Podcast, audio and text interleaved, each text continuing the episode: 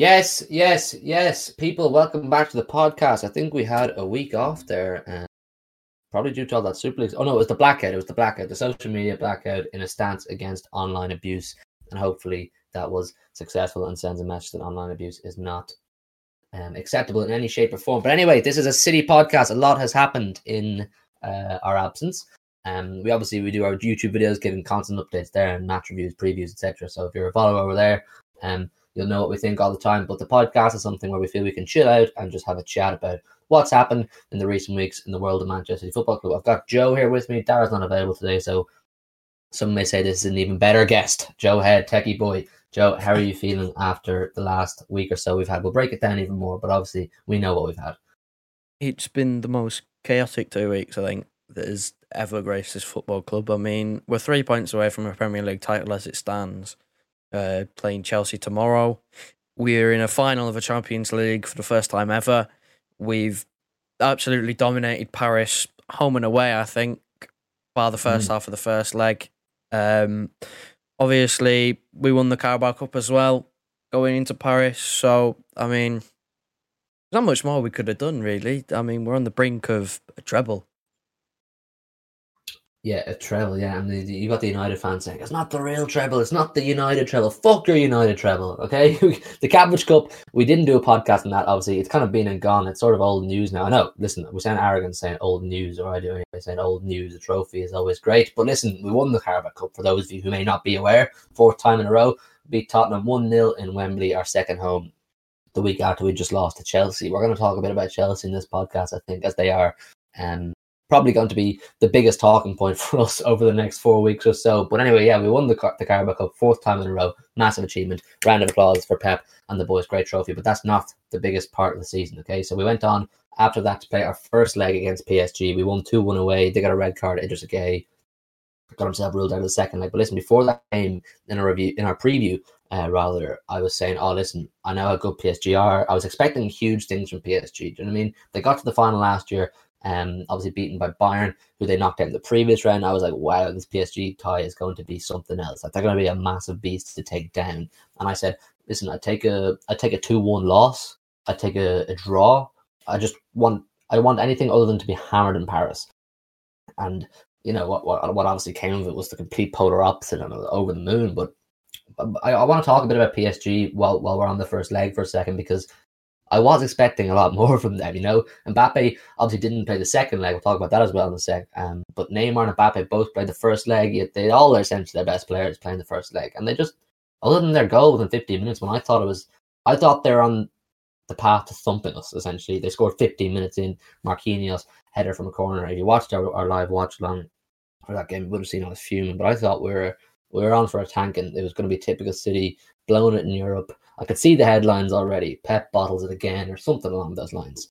What what, what do, you, do you kind of get what I'm going at here with Joe with PSG? I was like, are they yeah. the serious bottlers now? Are they the laughing stock of Europe?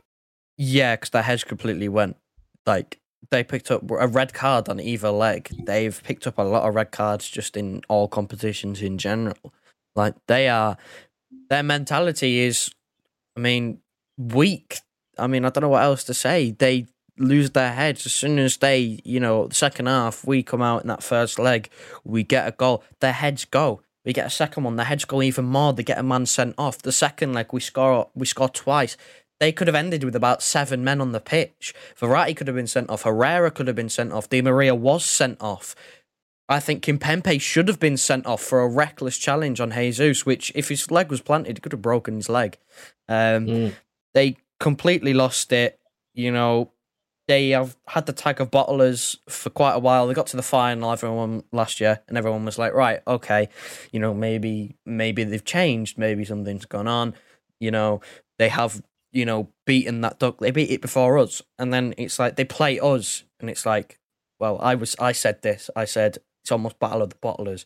You know, if we lose again, then it's we've bottled it again. You know, we failed to get to where we want to be, and if PSG you know, lose, which they did lose, then you kind of go, well, maybe the final was just a blip, and maybe they are really just bottlers inside. Um, yeah, I mean, they're not looking too pretty in the league either, so I t- I don't know where they go. I'm not really too bothered, but I think they. I was just, I was just expecting a lot more from them. That's all. Yeah. You know what I mean? Yeah, I mean they were fairly disappointing with the attacking talent that they've got to only their last shot on target being the 28th minute of the first leg. Like that was their last shot on target. Like that's disappointing for Mbappe, Neymar, Di Maria, Icardi, Kean, Kean, Moise Kean. That's the one.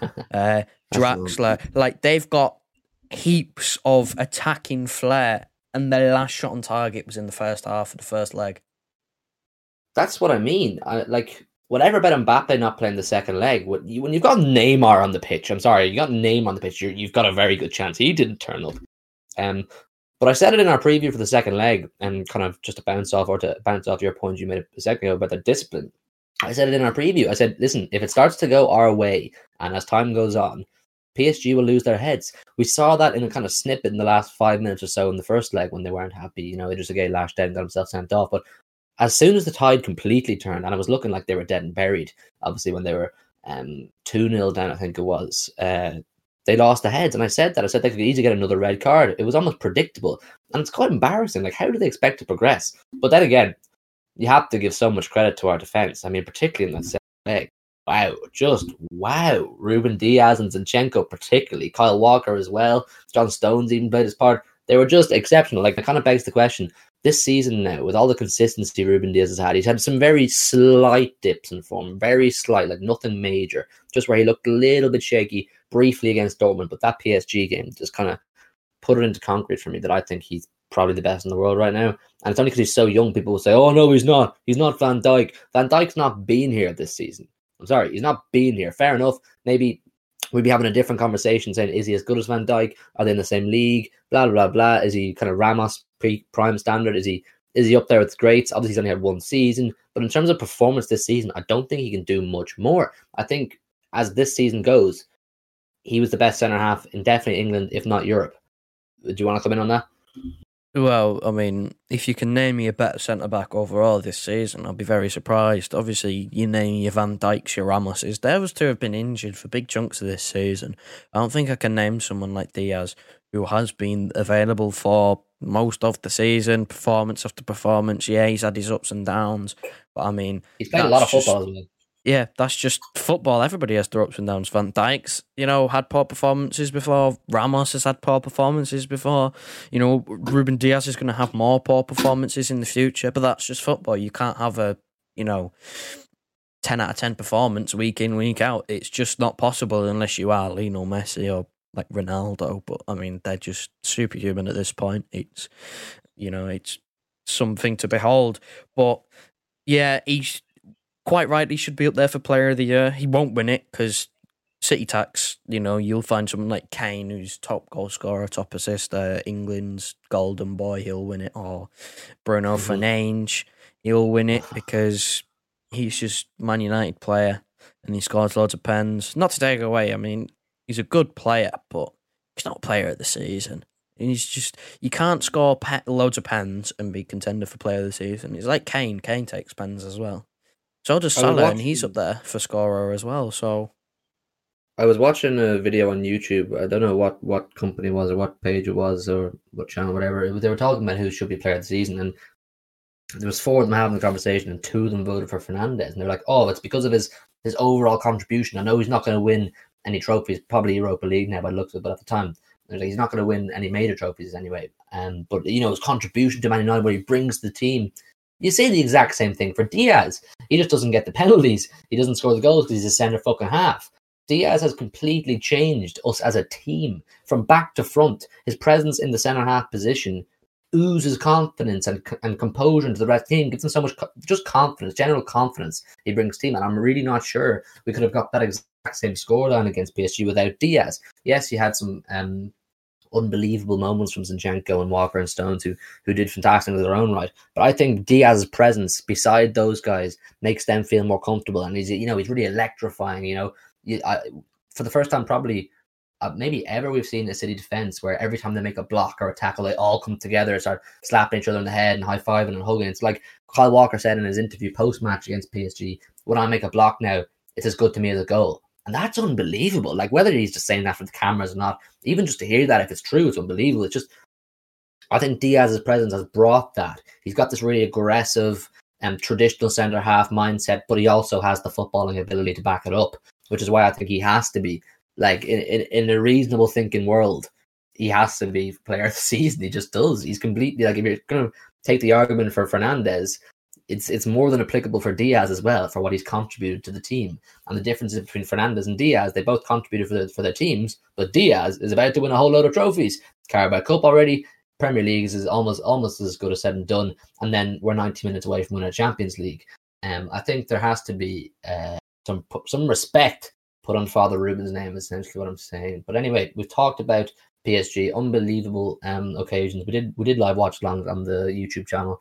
Some of you may have watched that, and we've obviously got the stream highlights as well. If you're not ours watching through the whole thing, they kind of give you a summary of, of what we thought at the time. But anyway, unbelievable nights, both of them beating PSG both nights away and home, and uh, qualifying for us. Joe said our first Champions League final ever, which brings us to our Champions League final opponents, who we play tomorrow. We play tomorrow in a Premier League bout where if we win, we uh, I don't think it's I think we need a win, not a draw. If we win, we win the Premier League.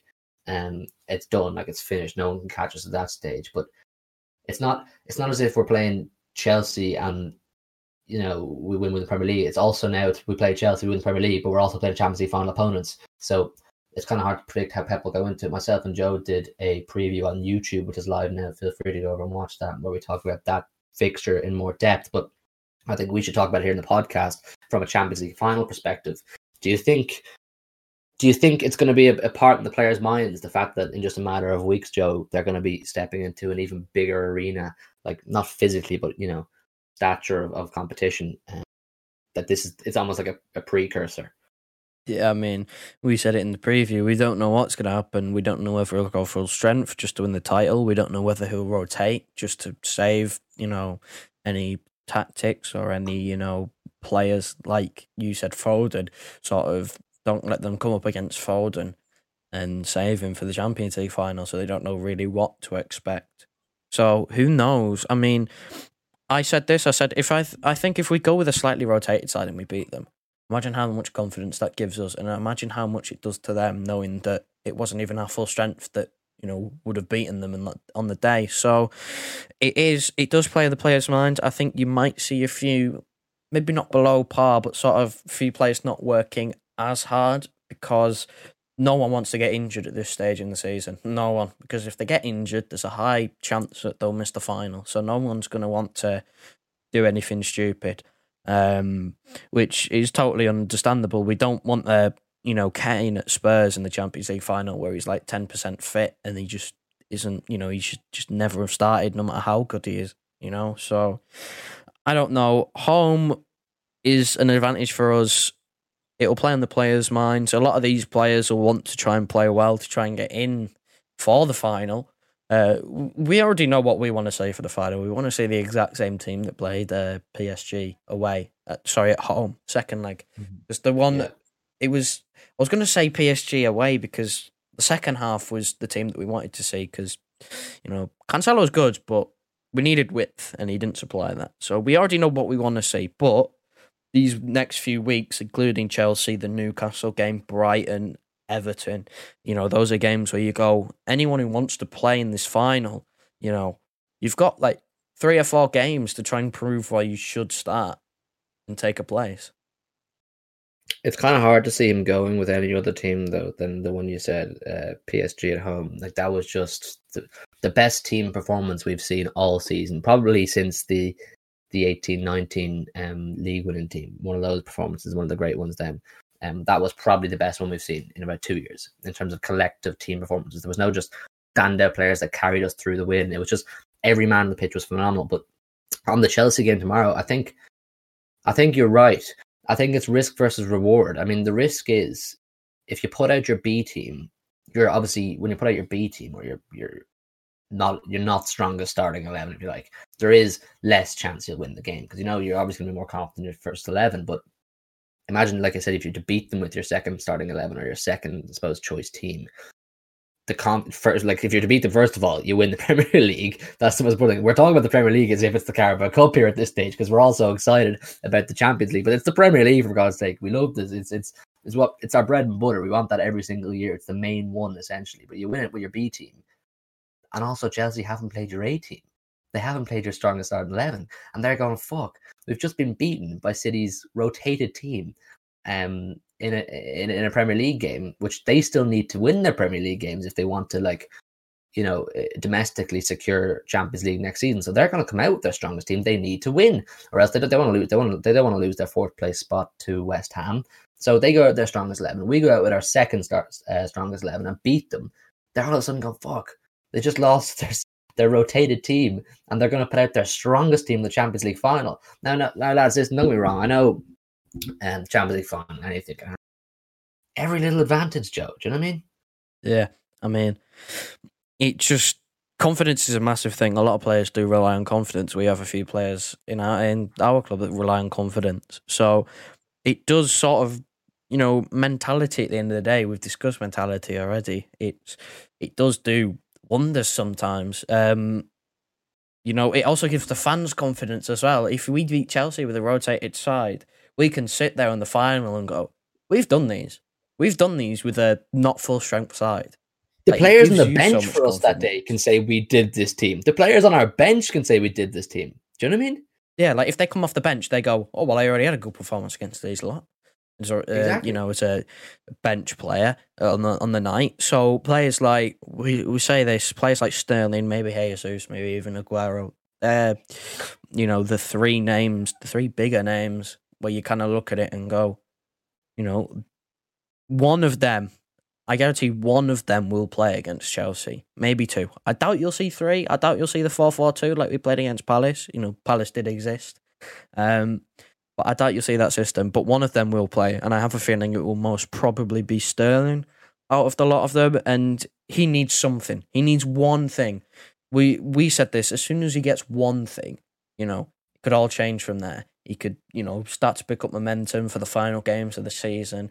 Um, Will it be enough for him to start the final? Unfortunately, no, because Foden's just, I mean, he's Foden and Mahrez has got us into this position by scoring three goals over the two legs, and you don't start him up front. So, but he definitely gets his name as a sort of, you know, first substitution, or you know, if there's any injury, he gets in there. Yeah, I, I don't like I said in our pre on our preview yesterday. I'm, I'm, I'm, I like the idea of Foden not playing tomorrow, just as that extra wild card you know, Chelsea will know all about him. They know how good he is, the same way we know about Mason Mount. But they'll have to play Mason Mount if they want to win tomorrow. Like Chelsea want top four, like I said, Champions League football secured domestically. They need to win. They can't afford to lose any of their remaining games. West Ham are on their tails, if I'm not mistaken. I'm not focused that heavily on the Premier League table because we essentially have it won. But um, we don't need to play Foden. We don't need to play De Bruyne. I have no issue with someone like Jesus. We, I, I expect Sterling to start. Like you said, I do expect him to start. I think Pep will be keen to, to push Sterling into form. And Sterling is one of those players that by benching him, he won't gain confidence. You know, he needs, like you said, a moment where he does something great and he'll go, Great, that's me again. I can keep doing this. Confidence is back. The boom is back. So I expect Sterling to play. Um, I've no issue with players like Sterling, Jesus, even Torres playing, Aguero playing on the basis that they're still good enough to beat Chelsea and it'll also do them favors. We need all our players coming into the final now in Istanbul. I think it's going to be most likely in Istanbul, even though Villa have tried to offer their stadium. Imagine one that night in Birmingham. That um, night in Birmingham. We need, we need, all our players in high confidence, as many as possible. And Pep will know, particularly with Sterling, that if you can get Sterling into confidence over the next two, three weeks before the final, he'll be a massive, massive asset to the team, whether it's coming off the bench or starting in the final. I don't think it'll be starting in the final based purely on how good Foden has been on the left wing. But if you if you get a confident Sterling on the bench, that's a great card to bring on the Champions League final. Imagine who's who's the Azpilicueta plays right back for Chelsea. Um, imagine him. Imagine he plays 70 minutes marking Foden, who is is an is a bottomless bundle of energy himself anyway. Foden, and he tires the fuck out of Azpilicueta. And then Sterling comes on in fine form, you know, taking him to the byline, beating him on the outside, being just top class Sterling. You, you start to wonder if if Chelsea can handle that kind of thing. We just have like that. What has been our biggest asset overall this season is the fact we have so much quality on the bench to replace our top quality in the pitch when we need to, and that's why we've gotten this far. And people complain they're like, "Oh, City have all the money. City just buy the way to success." It's not. It's good recruitment. it's good recruitment. Yeah, like we didn't buy Foden; he's a product of the academy, and he's been our best player this season, arguably. Um, him, Gundogan, um, Dias, or De Bruyne, I think. So I don't know. I think I don't know. Do you have any points on that on the, on the Foden maybe not playing and Sterling and Aguero? I think you might see. Like I said, he's got that um one goal. He's one goal away from breaking the record for uh all time top scorer for one club. Yeah, Aguero, Aguero needs one goal to equal the Rooney record. I'm pretty sure. So that is, you know, that will play on his mind um, coming into any games that he plays. Um, his record against Chelsea is unmatched. It's absolutely incredible. I remember the last time we played Chelsea at home. Um, well, no, sorry, not the last time, but I think it was a couple of years ago now, the 6 0, where Sterling had Azpilicueta on toast the whole game. He was incredible. He won a penalty. He was just all over him. Um, obviously, there is Reece James who also plays right back. It's one of them will start. Obviously, Reece James the more attacking, so and Azpilicueta the more experienced. So you'd kind of say you're more expecting Azpilicueta to start the final, given you know captain. Um, whether he starts at centre back, I don't know, but I mean, you're right. Each who would you rather face? Would you rather face this on form Foden, or would you rather face a quick winger like Sterling, who okay, he may not be having the best of times at the moment, but he can still do stuff. He's still very, very quick. Still can produce moments, can create chances if given the opportunity to run at someone. He, you know, he's starting to try things again. So I think as soon as as soon as he does like gets a goal or an assist or just you know he just needs to be more direct like we saw that February period, which was his best period of the season for me. Maybe not in terms of return for goals, but in terms of his overall performances, Anfield, um, Spurs at home as well. That was in there. Like that was some of his best football. Um, he was direct. He had fullbacks on toast for that month. He was all over. Just he was one of the must start players at that point. Unfortunately, he's fallen off, but you know, he's one of them confidence players. He falls into the same category as Jesus for me. He's one of them players where he can play anywhere across the front three, obviously with varying degrees of success. He is very tricky on his day. He's very reliant on confidence. Okay, his end product might not be the best, or their end product might but not be the best, because I'm talking about two players here. But their ability is like their on and off the ball movement is probably their best asset. Like Sterling's dropping deep at the moment, which I'm not too sure why, considering he is a very fast player. You'd assume that, you know, it'd be, you know, quick in behind stuff. But, you know, it's the way we play at the moment, trying to keep the ball. We know we don't counter attack. We did against Paris in the second leg, but we know we don't counter attack. We know we don't attack with pace. So maybe that's sort of to blame for Sterling's poor form as well, because we're not totally playing to his strengths anymore. We used to play him in behind, and now it's sort of, you know, come deep, get the ball, and you know, try and make something happen by trying to break teams down. Yeah, it's a good point. Actually, it didn't really occur to me very because it's kind of been masked by how well we have been doing in the big games. That when you do look at Sterling and say, "Oh, why aren't you playing well? Why isn't it happening for him?" It kind of does make sense now. That probably playing to his strengths. Like when we had Sane and Sterling or whatever, um, and of course Mara still at that time as well. Our our tactic was to play them in, in behind, and now it's very much very much Pep ball. It's just get the ball and just pass your way through the opposition, which makes it very tough for Sterling. But it's good. It's good to get him back into confidence if we can, and, and have that bit of versatility that we can switch it up. Because, like we said with Chelsea, they're extremely defensive. Thomas Tuchel is one of, if not other than Mourinho, the most defensive manager in world football, in my opinion. I watched them against Real Madrid both times, and it's awful to watch. I'm sorry, it's absolutely like credit to them for getting to the final. Fair enough, that's a great achievement, but in terms of a spectacle, it's awful to watch. It's just sit really deep, really compact, and then break when you can. And they've been quite fortunate that they're getting one and two goals, you know, one or two nil wins, and to, to get themselves through games. And yes, it's working, it's effective, but it's just awful.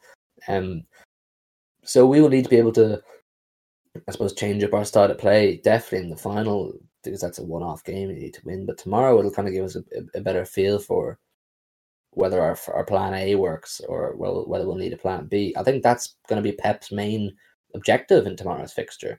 to get a feel for Chelsea. Obviously, yes, he wants to win the Premier League. It's like now if you can, but I don't think if we were to drop points tomorrow, he'd be devastated as long as he got a good feel for what Chelsea are like. And they're very one dimensional. They don't have the the, the number the, the, the, the squad depth to be able to change their, their style of football. So I don't know. Do you th- what what do you think of Chelsea's style of play? I think it's really boring. For the neutral or for non Chelsea, even Chelsea fans, it's very boring football. Everyone for football fan. For football fans, it is very boring football, but it gets results at the moment. So, you know, do you take style of play or do you take results? It's a results business. You take the results, you know, regardless of how well it is to watch. Like it was boring to watch. I did both of the watch alongs for the Chelsea Madrid. Um, they were it was awful. It was an awful watch. It was painful at times. It was boring. We went off topic a lot and discussed other things because it was just nothing happened in the game. Um, we saw that in the FA Cup as well. the very different to the Bayern PSG watch longs we did, which were Yeah. unreal.